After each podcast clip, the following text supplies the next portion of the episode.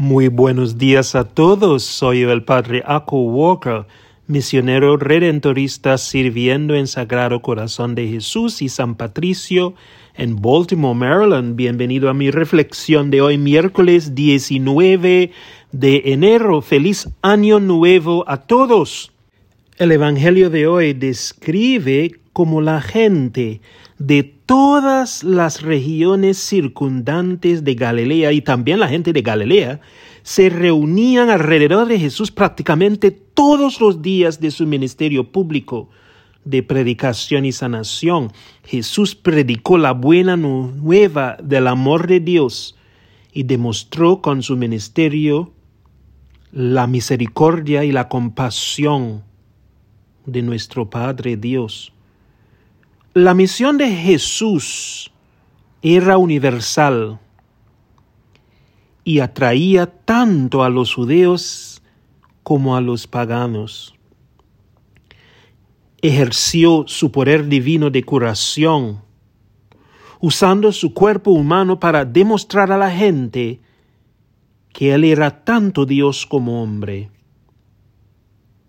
Jesús instruyó a los curados a que no lo anunciarán como el Mesías, porque no quería poner fin prematuramente a su vida pública.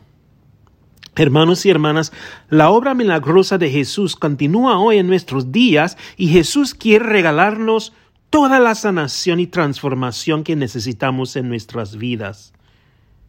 Y Dios nunca discrimina. Solo tenemos que pedirle con corazones abiertos y humildes. Y según Papa Francisco, los signos que realiza, sobre todo hacia los pecadores, hacia las personas pobres, excluidas, enfermas y sufrientes, llevan consigo el distintivo de la misericordia. Esta misericordia, hermanos y hermanas, merece una respuesta activa y estrepitosa como la de Juan el Bautista. Miren, ese es el Cordero de Dios que quita el pecado del mundo. A él me refería yo cuando dije, después de mí viene uno que es más importante que yo, porque existía antes que yo. Yo mismo no sabía quién era, pero he venido bautizando con agua precisamente para que el pueblo de Israel lo conozca. Nuestra vocación es gritar tan fuerte como podamos con nuestras acciones y nuestras palabras de la misericordia de Dios.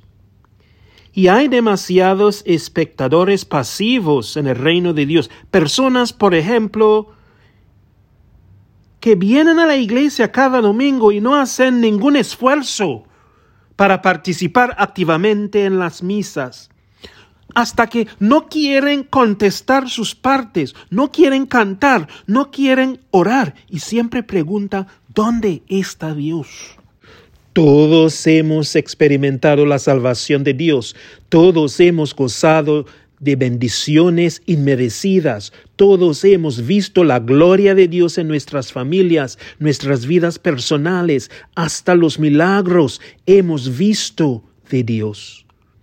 Entonces cada persona debe sentir la imperiosa necesidad de anunciar lo que estamos experimentando por parte de Dios.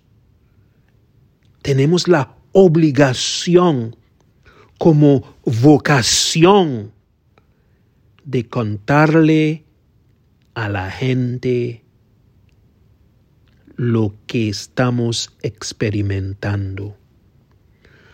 Lo que sabemos también es que a Jesús le gustaba su vida privada, le gustaba tener tiempo para sí mismo en la intimidad de la oración y estar con el Padre Celestial. Y así la invitación de Jesús es muy generosa porque significa que tiene que renunciar a su privacidad.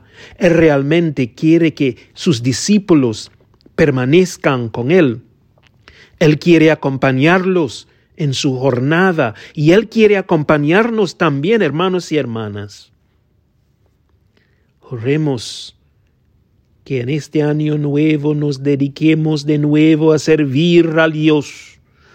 Reconozcamos que nuestra verdadera sanación viene del Señor y que nuestra Madre María nos acompañe cada día, especialmente en los momentos más dolorosos de nuestros días.